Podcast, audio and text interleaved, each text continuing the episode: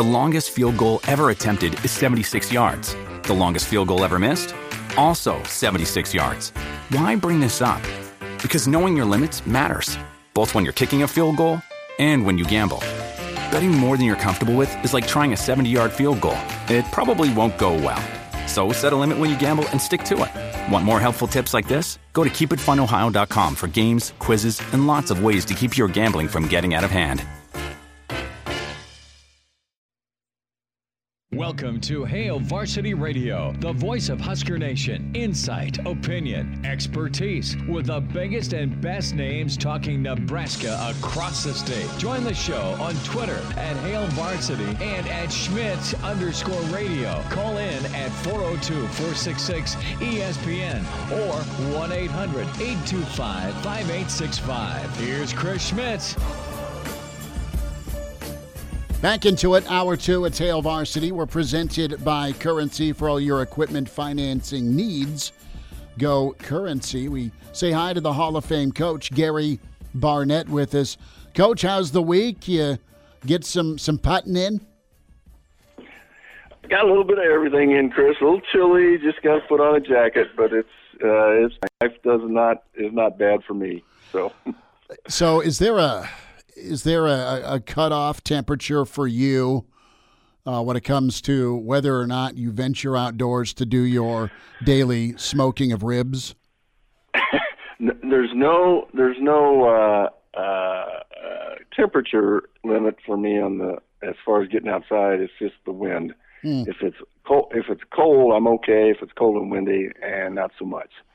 So, uh, and we've had some rain down here, and been able to dodge it as far as golf games go. But uh, yeah, we've had a lot of rain. It's going to be a great uh, great spring with a lot of a lot of uh, spring flowers. So it's uh, you know we've we've helped our drought situation here. That's big. No, good for you, Coach. Uh, we uh, are in the chase. We being the Nebraska uh, not me. Uh, I haven't been to see to see Dom uh, Raiola for a long time or talk to him in a while, but I want to go there because Dylan Raiola, the, the top ranked quarterback for 2024, the the five star that's out there, the uh, the world wants him to to come play for them, and Nebraska in hot pursuit, as is SC, as is Oregon, as is Colorado, and I want to get your take on just your method. How did you identify and approach, and then eventually, you know, what what were some of those memorable quarterback chases like? Because the the discussion point yesterday was, you know, when it comes to Nebraska's rebuild, how do you accelerate that? Well, you, you get some good players, you develop obviously, but you also get a you know a, a program changing quarterback, and, and I know you did that with uh, Sal, and I know you did that with with Darian Hagan. So take us through that that part of it as you're building a program or getting into a situation. Well, you know, it's a different world then, Chris. Yeah. Um, we we didn't have, um, or we didn't do all the media uh, hype that's there now, the Twitter, the you know, any of the of the uh, uh, social networking you know, m- most times a lot of guys didn't even have cell phones, so it was completely different. But but my approach was always uh, from a personal side and from a relationship side, and um, you know, I wanted I wanted a young man to come uh, to our program because of what we had, the people we had in the program, and not the buildings, but the people we had in the buildings the the relationships between quarterback coach and quarterback, um, uh, to some extent head coach and and quarterback. For the most part, it was really the quarterback coach and the and the quarterback, but it was different then. Uh, and, and so uh, right now, uh, I'm not sure because I'm not, uh, you know, like like you were with the machines this morning. Uh, I'm not, I'm not sure how I would pull all that. I mean, if I'd been in it and and grown up in it and mm-hmm. did it every day, I would have an idea. But I still think that winning parents over and winning um, players over with the relationship would still be just because that's sort of me. I think that's what I would still do. However, that that took mm. and whatever steps it it took to make it happen that way, and whether it's using social media, whether it's you know one of the things I really learned was handwritten notes, mm. and, and we I would send a handwritten note almost every day to to somebody like that, and now even today a handwritten note is pretty cool, where it's so easy to just do a voice text. You know, you don't you don't have to make any effort to do that. But when you sit down and write a quick note and put a stamp on it and and address it, um, to me that sends a little bit more of a special message.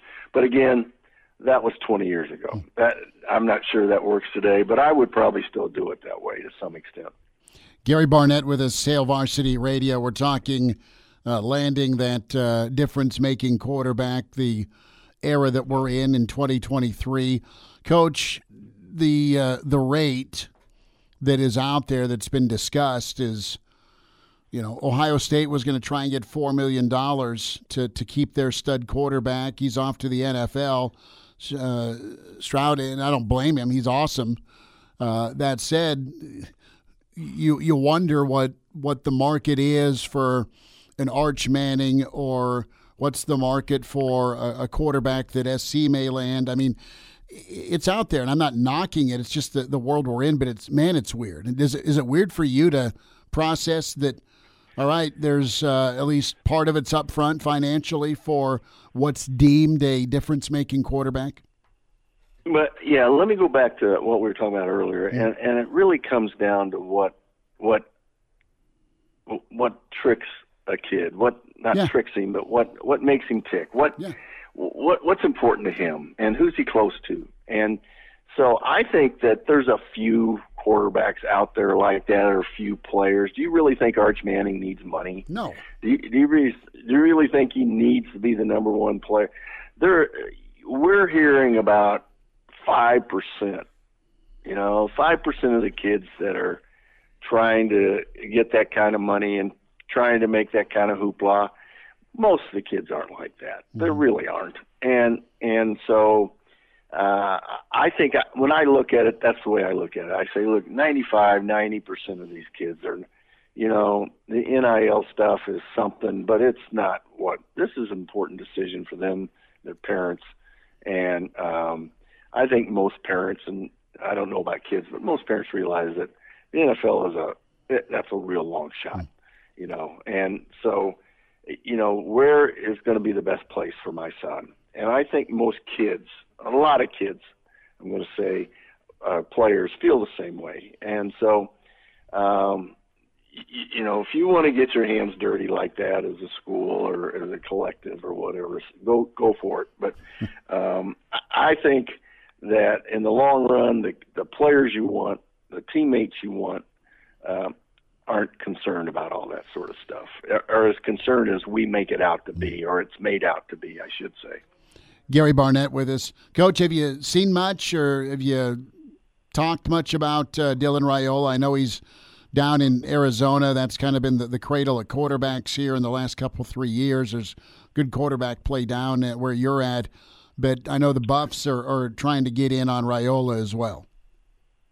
No, I haven't paid much attention to that, that uh, Chris. You know, I'm I'm not a big five star, four star guy. It's it's uh, what you do when you get there and whether you're the right fit for me. Mm-hmm. So I don't follow much of that. But let me tell you, this is a great place for quarterbacks. And you look at the number of quarterbacks that come out of Arizona.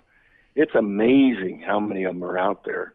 And part of it is the weather and the fact that you can be outside most of the time. And uh, you know, I think we have good coaches down here, and we have you know we've grown like crazy, and so uh, good seven on seven leagues and things like that. And so uh, the other thing is it's a it's a pretty easy place to come recruit, and so it's easy to fly in and and um, you know drive around Phoenix and and look at kids. But um, y- you know, 20 years ago it wasn't like this, but but now the last I'd say the last seven years this has been a real hotbed for quarterbacks.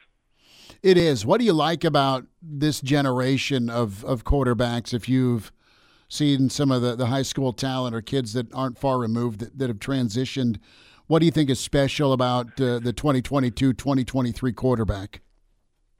Well, I, I just think they've been taught better, that they've had access to more good coaching, uh, that the various quarterback gurus that are out there, and it doesn't, you know, they all may teach something a little bit different, but um, they all basically teach uh, armed, you know, a, a good release. They teach a quick release. They teach um, a, a lot of the, the mechanics much better than they used to do. But they also teach them with, you know, in their heads a little, a lot more. Mm-hmm. And if kids are willing to listen to all that, they're they're going to be a step ahead on of all the kids that are that are out there that are not being taught like that. It doesn't mean you have to go to one of those, but I do think there's more and more kids doing it, and I think the guys are further along than they used to be and uh, just the the nature of offenses today allow the quarterback. Well, they they make the quarterback the most important player, and it didn't used to be that way, but it is now. And so these kids all realize it, and they can do a multiple of things. So I, I just think they're coached better than they used to be, and more experience uh, coming up through seven on seven leagues and things like that. Coach, we're excited to see what, what spring looks like with Sims as a dual threat in Nebraska. And once Casey Thompson gets healthy, he's back. He's got a new NIL deal, and there's a pretty intriguing quarterback room for Nebraska.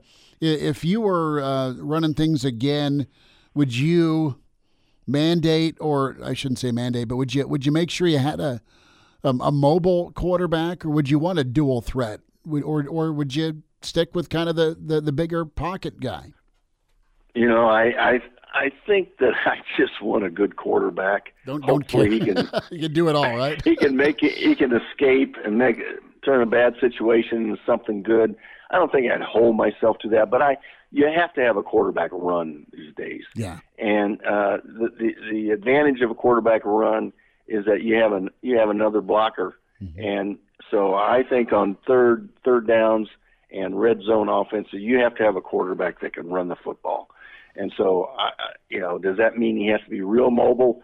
No, but he's got to be he's got to be adept at running, making guys miss, mm. you know, forward lean, getting the extra yard. But that's the best way right now in short yardage and goal line, uh, red zone offense to be productive is to have the threat of the quarterback. So that would be paramount to me as somebody who could do those things. Coach, what uh, do you think of the reaction to, to Coach Tim Brewster online here the last uh, 48 hours or so? There's video of his uh, meeting. It, it, was a little drill sergeant esque with him up downing, up downing uh, in the uh, in the meeting room. There's been some uh, college and NFL guys weigh in on on that style. you've had players come to Brewster's defense. have you seen much of this? I watched it. Uh, in fact, I watched it this morning. Somebody sent it to me, and uh, you, know, with it came the line, "Man, is this guy a motivator? He's only 62, but look at his energy." Come on, know, I don't. You know, give me a break.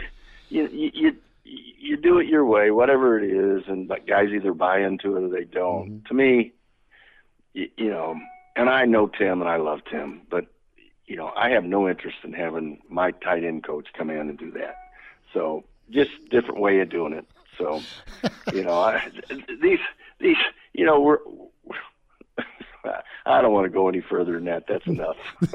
you're, you're pumping the brakes on on on, on absolutely uh, going into a different area code. I I get it, but well, and I've asked you as far as you know your treatment of, of players and how you connected, and you've always just wanted to treat them like an adult, right? I mean, let's just connect and communicate, and you do your job, and I'll coach you up. Well, yeah, and, and I'm not saying that's not his actions weren't treating those guys as adults. I'm not saying that, but right.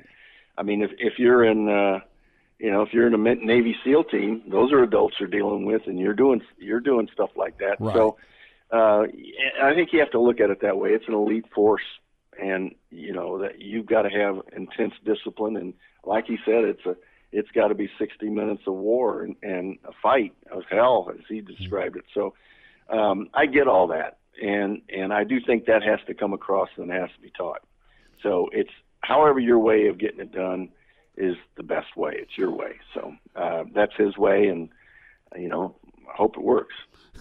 Gary Barnett with us, Coach. We'll leave you with uh, some some uh, NFL this weekend. Are are you going to tune in? Do you transition just for the sake of football, or do you get into the NFL playoffs? You know, I'm probably a week away from really getting into it. I watched a couple games last week, uh, but uh, and I'll probably catch a couple of these. But uh, I'm I'm I'm more of an NFL playoff season kind of guy, mm-hmm. mostly because my time gets taken up with college the other times. But but yeah, I'll tune in, and I appreciate great play. I mean, uh, you know, last week that Ravens game, you know, yeah. with the quarterback trying to go up and over and getting batted down in 96. I mean, that was great. That was great drama. It was great fun. So I appreciate great athletes and, and great efforts. Largest comeback that, that you've pulled off as a coach. Look at Jacksonville and what they did. They were down 27 rip. They won 31 30. Yeah, um, actually, I think it was two. One is uh, we were down 27 to six against Illinois in the fourth quarter. For sure, I was there at Northwestern, and then I think we were down 26 to seven against Nebraska my first year in '99, and we came back and had a chance to win it. Missed the field goal, went to overtime. That was that was those were pretty good hmm. comebacks. Coach, enjoy your weekend. Thanks for a few minutes. All right, Chris. Great being with you. Good stuff from Gary Barnett. We were up against it to get his take on Arik Gilbert, but Arik Gilbert is in. More thoughts on the talented tight end from Georgia when we come back on Hail Varsity.